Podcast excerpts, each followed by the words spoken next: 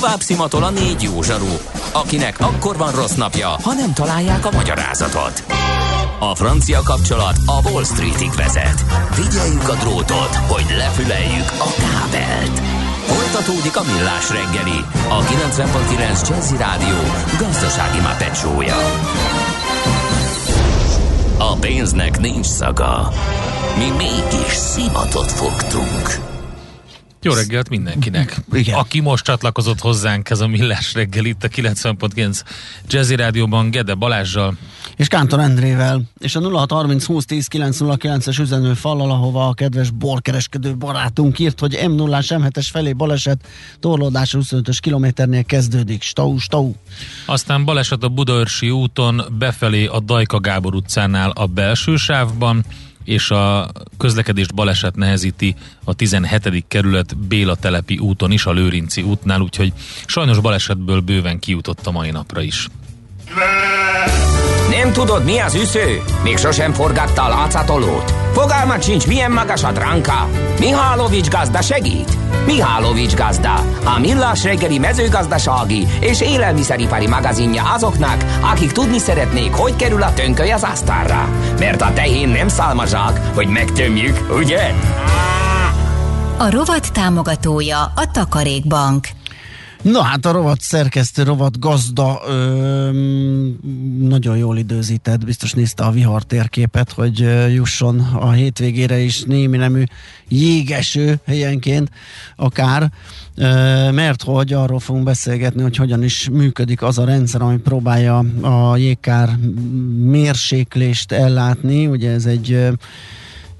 Ez egy rendszer, amit többen működtetnek, sőt, majd lesz is egy érdekessége, hogy elmondjuk, hogy van is benne egy kis verseny, ki tudja ezt jobban csinálni. Kocsis Áronnal, a Nemzeti Agrárgazdasági Kamara jégkár mérséklő rendszerének üzemeltetési igazgatójával beszélgetünk. Jó reggelt kívánunk! Jó reggelt kívánok, üdvözlöm a hallgatókat! Hogy működik? Mi a működés alapelve? Hogyan és, és milyen eredménnyel, tehát mit várhatunk egy jégkár mérséklő rendszertől? A működés alapelve az arról szól, hogy van egy talajgenerátoros rendszerünk, ami az ország területén egy tíz-tíz kilométeres rácsálló szerint telepítettünk, így van kilencszáznyolcvanhat darab talajgenerátorunk, amiből van kétszáztizenkilenc automata és hétszázhatvanhét manuális generátor, amit az Országos Meteorológiai Szolgálat riasztásai alapján kapcsolunk be, vagy kapcsolunk ki. Az automaták terve a nevéből adódóan automatikusan kapcsolódnak be, kapcsolódnak ki, még a manuálisak pedig mindenhez van egy kezelőnk, és ezeket a kezelőket egy mobil applikáció segítségével kérjük meg, hogy kapcsolják be, vagy kapcsolják ki a generátorokat. Uh-huh. És akkor adom át a szót, elnézést. Nem, nem, nem, valószínűleg ezzel folytatta volna, mert még csak egy kicsit vagyunk ám beljebb, mert az, hogy talajgenerátor, az igen. Szerintem a magamfajta laikusoknak még olyan sokat nem árult el abból, hogy hogy lesz ebből jégkármentesítés. A talajgenerátor az úgy működik, hogy ez is, acetonos ezüstjodidat éget el, uh-huh. Ugye az aceton az hőt termel, és ezáltal az ezüstjodid felszáll a meleg levegővel uh-huh. együtt a felhőzetbe. És az ezüstjodid az egy preventív, prevenciós módszer, azt próbálja megakadályozni, hogy minden nagyobbak legyenek a jégszemek. Nem az lesz, hogy mondjuk lesz száz darab jégszem, hanem lesz mondjuk tízezer darab kis jégszem, és ez a tízezer darab kis jégszem, amikor elkezd lehullani, akkor elolvad, és mire a földet ér, akkor max búza, vagy legtöbb esetben vízcsepp formájába ér a földre. Ez zseniális. Mennyire hatékony egy ilyen rendszer? És azt láttuk, hogy kétezer-tizenhétben az utolsó, még nem országos lefedettségű védekezésnél hetvenkétezer hektárnyi jégkát jelentettek be a gazdálkodók a kárenyítő alapba. Azóta a legmagasabb kétezer-tizenkilencben volt harminchétezer, de például tavaly, ami egy eléggé szélsőséges időjárást hozott, az harminckétezer hektárnyi jégkát jelentettek be. Uh-huh. Emellett egy másik szám, hogy a zivatarkárokon belül tizenhétig nyolcvannégy százalék volt a jégkár aránya a viharkár, zivatarkár, felőszakadás kár hármasból, most ezt az arány negyvenhét százalékra vittük le. Uh-huh. Mennyire költséges egy ilyen rendszer működtetése? Hát eléggé költséges, mivel a éves üzemeltetésünk másfél milliárd forint, azt kell azért tudni róla, hogy kilencszáznyolcvanhat ponton az országban vannak kezelőink, ezeket a kezelőinket ugye fizetnünk kell, maga a hatóanyag sem uh-huh. olcsó, és attól függően, hogy milyen az időjárás, mennyi az hivatalos az időjárás, attól függően kell kisebb vagy hosszabb ideig működtetnünk a generátorokat. Ami nagyon érdekes volt nekem, amikor olvastam erről, hogy a NAK az kétezer-huszonegyben is meghirdetett egy versenyt a legjobb kezelőnek, és pénzjutalomban részesíti. Hogy lehet jól és jobban kezelni ö, ezeket a... Ö... Ugye gyak- úgy lehet jobban kezelni, hogy ugye mi mobil applikációval látjuk, hogy mikor kapcsol be, mikor kapcsol ki a kezelő, emellett látjuk, hogy a hatóanyag fogyása e, hogyan alakul egyébként a statisztikákhoz képest, illetve mennyire tartja karban gyönyörűen, mennyire tiszták a generátorok, ezek alapján e, szoktunk hirdetni versenyt. Ugye körülbelül a legjobb ötven, annak sosincs semmilyen késése, és mindig minden tökéletesen megfelelő. Uh-huh. Azért annyit kell tudni, hogy azért ezek a, kezel, a kezelőink igazából társadalmi munkában végzik, nem kapnak olyan hatalmas összeget a kezelésért, hogy, hogy ez üzletileg megérje. Ők azért végzik ezt a tevékenységet, hogy a, a saját földjeik, illetve a szomszédaik, a környező településeik földjeit megvédje. Világos. Aki nem csak az agráriumhoz nem ért, hanem a kémiához se, az elgondolkodhat arról, hogy itt valamiféle vegyi anyag jut a, a levegőben, ez káros esetleg, vagy csak valamilyen mennyiség fölött káros? Mit kell erről gondolnunk?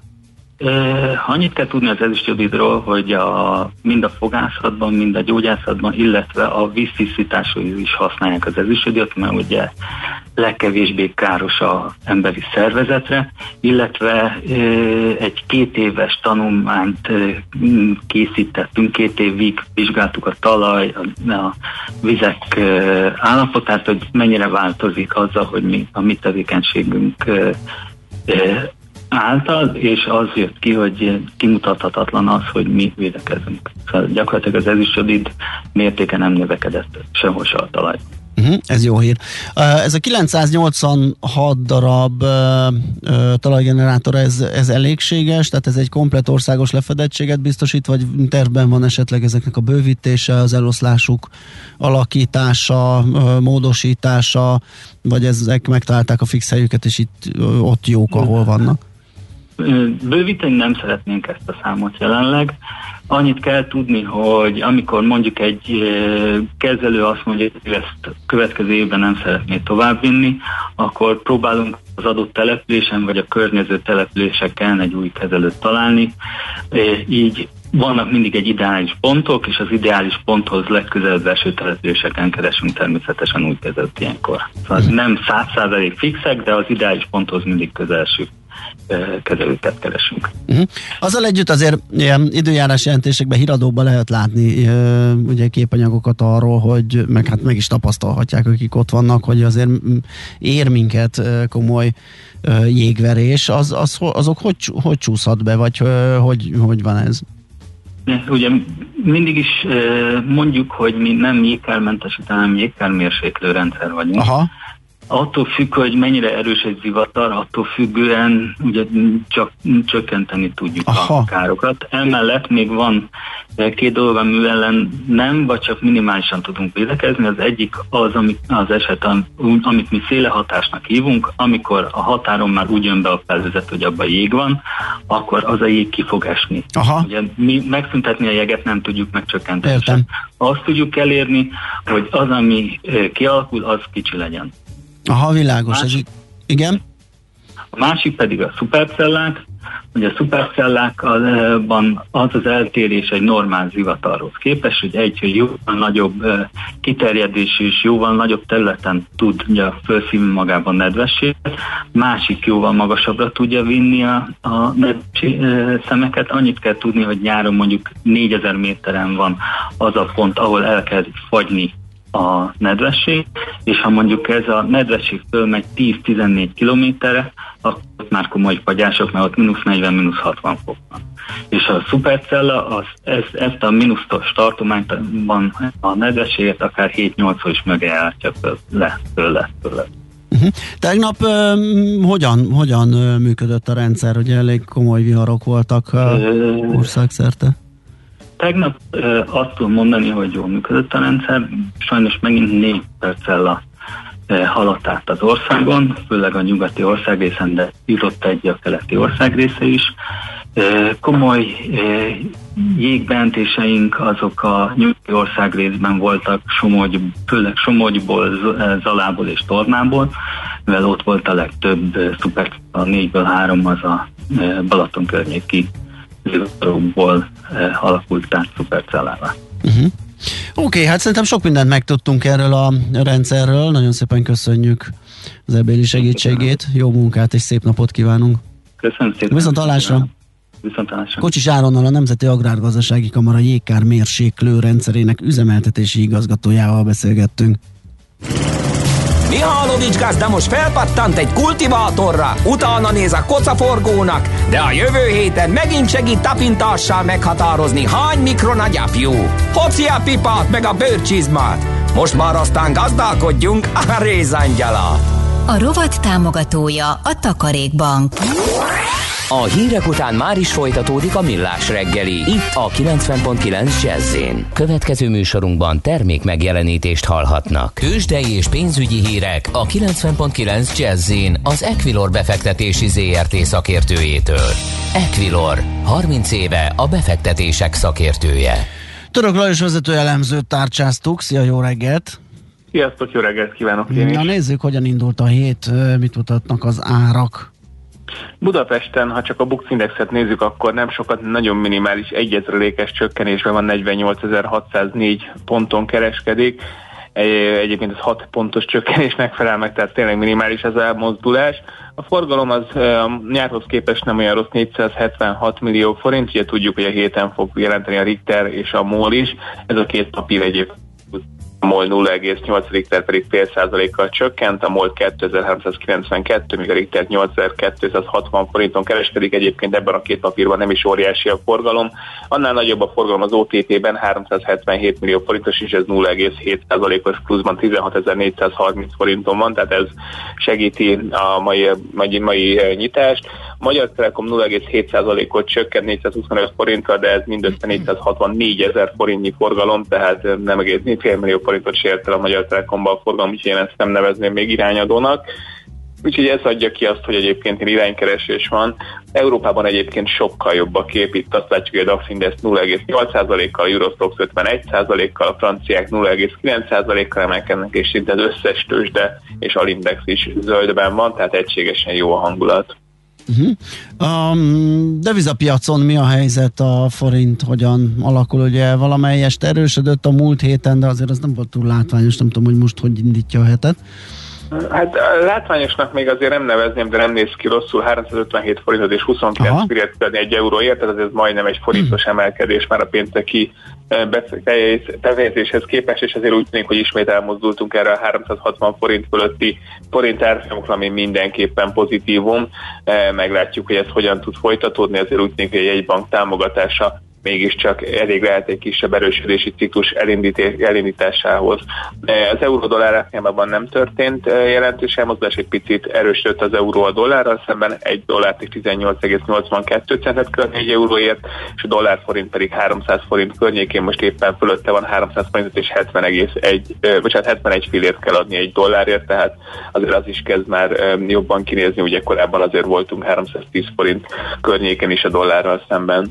Igen, amikor ott az egy egész tizennyolc alatt pörgött az euró-dollár kurzus. Igen. És ráadásul ugye akkor a forint is följebb volt az igen. euróval szemben, tehát az a kettő kiadta, igen, azt, hogy ott azért rosszabbul is álltunk. Egyébként még annyit elmondanék, hogy a határidős árak alapján Amerikában is valószínűleg fél százalék körüli pluszban nyithatunk a mostani számokat nézve, itt az es and pé ötszáz épp a legerősebb nulla egész hét százalékos emelkedésével, de nagyjából egységes egyébként a Dow Jones, és azok is szorosan követi. Na hát ezek nem rossz hírek. Oké, okay, köszönjük szépen, jó munkát, szép napot! Köszönöm nektek, sziasztok! Török Lajos vezető elemzővel beszélgettünk az árfolyamokról. Tőzsdei és pénzügyi híreket hallottak a kilencven egész kilenc Jazz-in az Equilor befektetési zé er té szakértőjétől. Equilor, harminc éve a befektetések szakértője. Volt már olyan érzésed, hogy megtaláltad a választ? Aha, aha, aha. Heuréka élmény. Jövő kutatás a Millás reggeliben. Csak jövő időben beszélünk. Na hát a múltkor volt ugye egy felkérés Kis Gergelyhez, az Atrekto zé er té alapítójához, aki uh, itt van velünk a virtuális stúdiónkban. Szervusz, jó reggelt! Jó reggelt! Szia, jó reggelt! Hogy egy picit az etikai kérdéseket nézzük meg a mesterséges intelligencia technológia kapcsán, mert ugye, hogy egyre több területen már ugye okosabb, gyorsabb, valamilyen módon jobban tud dolgozni, mint az emberek, és hát el kell foglalkozni a technológia etikai vonatkozásaival is. Ezt szerintem az önvezető autók kapcsán hallhatta a nagy közönség. Kérdés, hogy hogy, hogy áll a többi része ennek? Hát jó, jó, jó kérdés, hogy áll a többi része. Erre ugye hatalmas területről beszélünk, sőt még egyel feljebb is lehet lépni, mert ugye minden mérnöki uh, találmánynak vagy, vagy uh, jelentős előrelépésnek azért vannak etikai vonatkozásai, nem tudom, belső égésű motoroknál gyorsan tudunk helyet változtatni, cserébe viszont szennyezzük a, a levegőt, az atomenergiával olcsó energiához jutunk, cserébe a Csernobili katasztrófa, meg egyéb Fukushima megtörténtek, tehát ez nem csak konkrétan az á i fejlesztésekkel kapcsolatos kérdés, hanem úgy általában mérnöki etika. Az á i az azért, talán azért emlegetjük sokszor ezt, a, ezt az etikai vonulatot, mert a mindennapjainkban is egyre többször jön szembe ez a dilemma, hogy az önvezető autók kapcsán eléggé jól érezhető, hogyha egy szoftver vezeti az autót és elüt valakit, akkor vajon ki a felelős, de mondjuk könnyen érthető terület mondjuk az orvosi diagnosztikának a területe, ahol szakértői rendszerek, vagy, vagy á i rendszerek, vagy, vagy machine learning gépi tanuláson alapuló rendszerek mondanak valamit, egy diagnózist állítanak, és akkor utána ugye az orvos azt természetesen véleményezi, elfogadja, de az közvetlen hatással lehet valakinek az életére. Úgyhogy ilyen módon igen, széles körűen becsúszik az életünkbe ez a történet, hogy a digitális etika, meg, meg mesterséges intelligencia etika az hogy alakul, hogyan szabályozható, mit lehet vele kezdeni.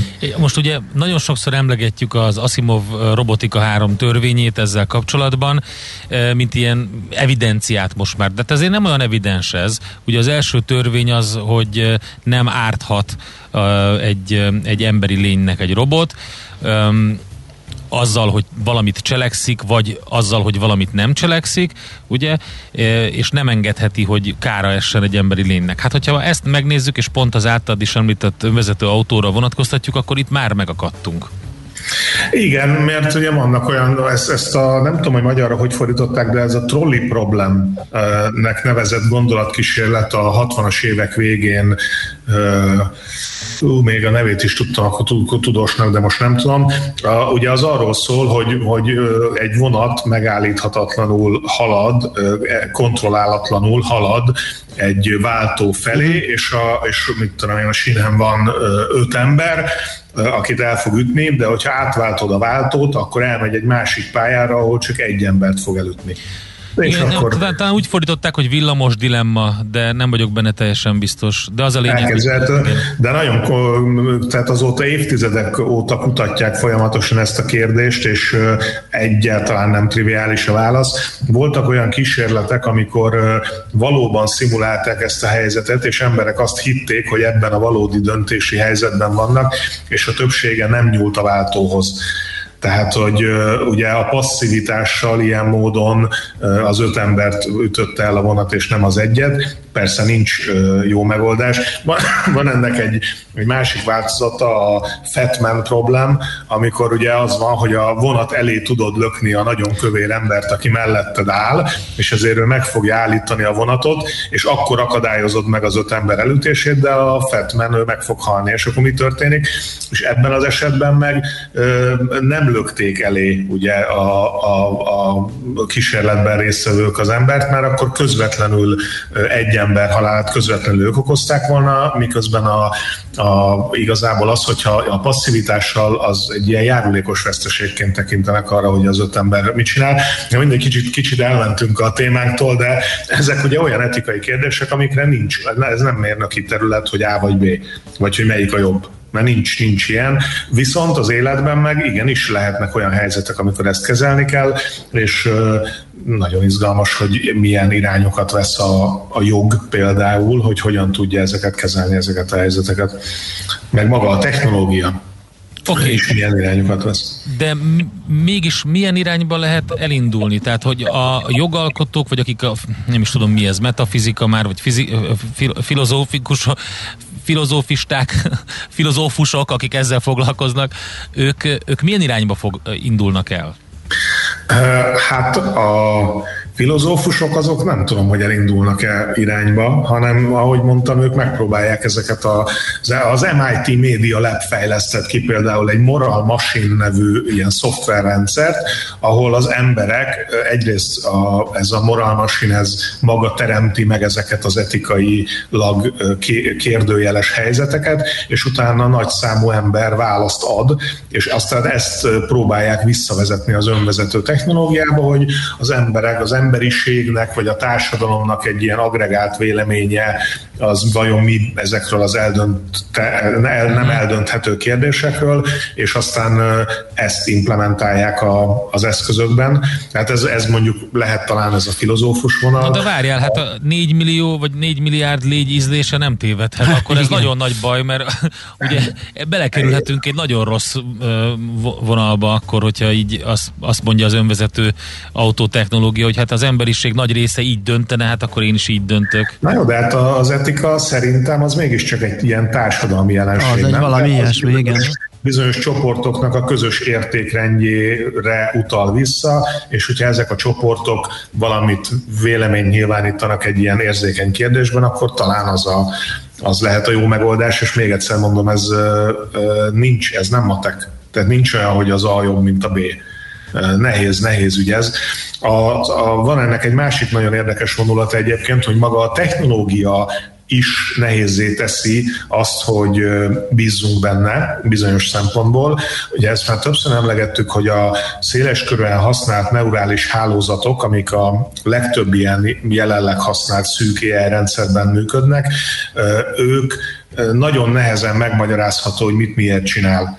Ugye ezt úgy kell elképzelni, hogy van egy óriási nagy gráfunk, szoktuk emlegetni a gé pé té hármat, ugye az nem tudom, tizenhat milliárd paraméterrel rendelkezik a maga a hálózat, de sokkal-sokkal kisebbet képzeljünk el egy millió paraméterrel, és utána az dönt valamit. Hogy, hogy nem tudom, egy hitelkérelemről dönt, hogy megadja vagy nem adja meg a hitelkérelmet.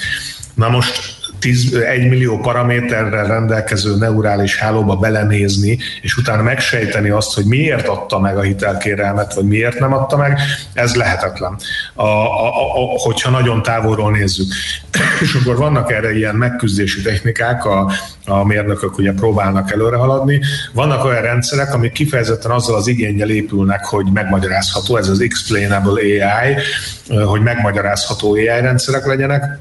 Elképzelhető, hogy sőt, biztos, hogy teljesítményben nem annyira jók, mint a nem explainable, mert ugye külön kell foglalkozni azzal a résszel, hogy megmagyarázható legyen, ami nyilván teljesítménybe kerül, de azért sokkal jobb érzés, hogy tudjuk, mondjuk egy orvosi rendszerben például az orvos nem azt mondja, hogy a, a fekete doboz szerint maga beteg, hanem azt tudja mondani, hogy, hogy valami magyarázható, a rendszer bizonyos dolgot azért mond, mert ezért meg azért. Ez az egyik mód. A másik, meg, meg van két másik módszer, amik nagyon izgalmasak, amik a, a modell utáni megoldás. Az egyik az az, hogy hogy próbálgatja mindig a, a, a bemeneti paramétereket változtatni, tehát tesztelik, gyakorlatilag tesztelik a, a rendszereket a bemeneti paraméterek változtatásával, és akkor ugye ahogy a bemenet módosul, úgy módosul a kimenet, és ebből visszafele következtetnek arra, hogy, hogy hogyan működne ez a rendszer. A harmadik meg egy olyan módszer, amikor, a, amikor azt mérik szintén visszafele, hogy az egyes bemeneti paraméterek milyen súllyal ö, befolyásolják végül a döntést. Tehát ez is egy ilyen visszafele dolgozás. alkalmazás a... a nagyon, nagyon jó, amit mondtál, és fontos is, amit mondtál azzal kapcsolatban, hogy itt a hitelkérelmet kérelmet említetted, mint, mint példát. Van a Netflixen egy dokumentumfilm, a Kódolt előítélet, amit most uh-huh. néztem meg, és a dokumentumfilm az algoritmusok előítéletességének jár utána, mert pont az általad is említett em i té Media Lab kutatója, Joy Buolamwini felfedezett egy, egy pár hiányosságot az arcfelismerő technológiában. Ez egy afroamerikai hölgy egyébként, és kiderült, hogy a fehér arcokat máshogy és jobban ismeri fel a rendszer, mint a, mint a fekete arcokat, és emiatt indult utána. Na most a, a, odáig megy egyébként a dokumentumfilm, és ajánlom mindenkinek, hogy, hogy pont egy hitelkérelemnél, aki uh, ugye úgy ítélik meg a hitelkérelm, vagy akármilyen uh, mit tudom én, hitelképességet, hogy különböző á i rendszerek segítségével. És azt állítja egy másik kutató, hogy, hogy akinek nincsen e, saját rendelkezésre állítható vagy bocsátható á i rendszere, ő elesik egy csomó mindentől, miközben a nagy bankoknak, meg a nagy cégeknek meg van egy csomó ilyen rendszere, akikkel döntenek a jövőjéről ennek az illetőnek. Tehát van egy ilyen jellegű e, probléma is, ami egy társadalmi deformálást e, hoz létre.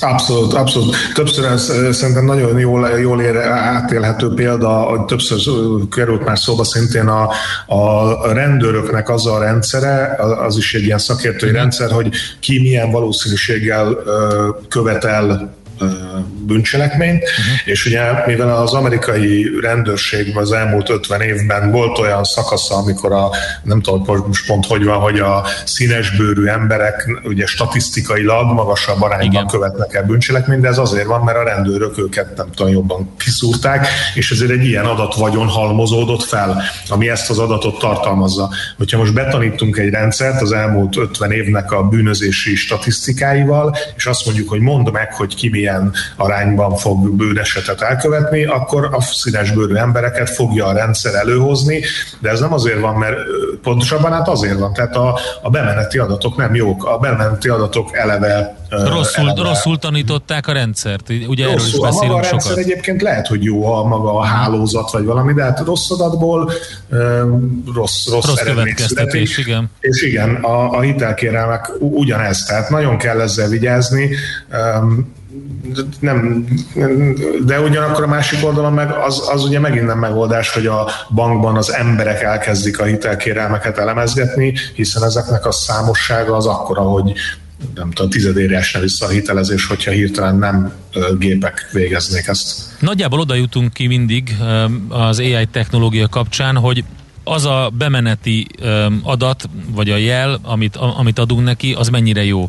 És itt ugye beszéltünk a rasszistává vált chatbotról, ami szintén ugyanez volt, amikor eltanított, rosszul tanították meg, széttrolkodták a, a, a tanítási folyamatban, és onnantól kezdve nem lehetett használni szegényt, mert, mert rasszista lett, homofób lett, egy csomó csúnyán beszélt, uh-huh. tehát Igen. ilyen, ilyenné vált. Hát akkor majd innen léphetünk át arra, ugye, mert most az á i-nak az etikájáról beszélgetünk, de az á i felhasználásának az etikájára, mert ugye ott befolyásolható az, hogy milyen inputot kap, például politikai felhasználás, Um, egyebek, tehát az, az megint egy nagy topik, azt hiszem ezt Abszolút. átnézni. Én nem illetve... ezzel kapcsolatban szerintem, szerintem annyira ilyen, ugye, mint emberek tisztállatok vagyunk, és mindig a, megpróbáljuk kimaxolni a rendelkezésre álló eszközeinket.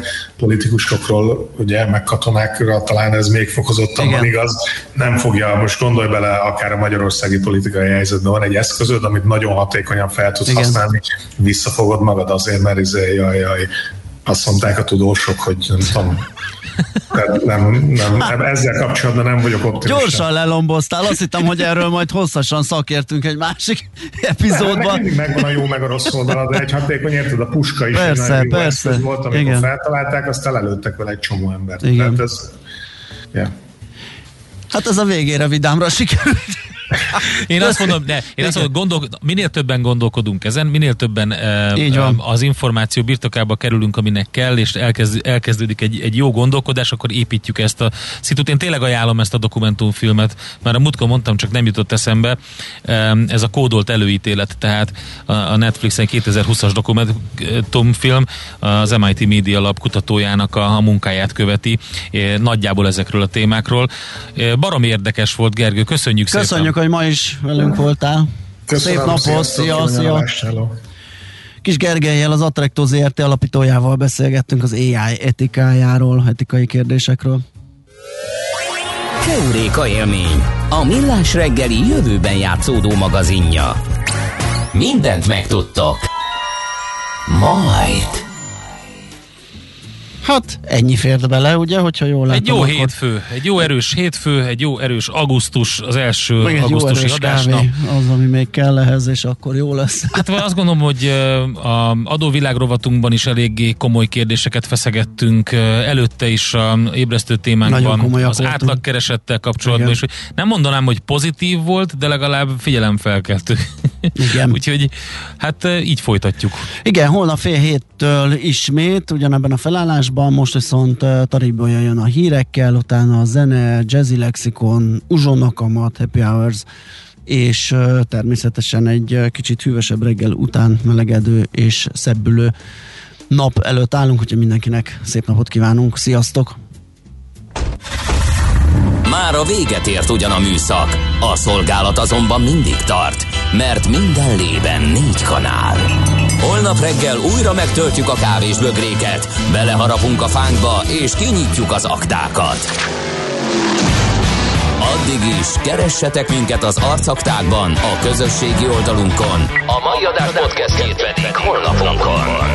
Millás reggeli, a kilencven pont kilenc Jazzy Rádió gazdasági Muppet show-ja. Ha csak egy műsorra van időd idén, tégy róla, hogy ez legyen az. Csak egy dolog lenne még. Műsorunkban termék megjelenítést hallhattak.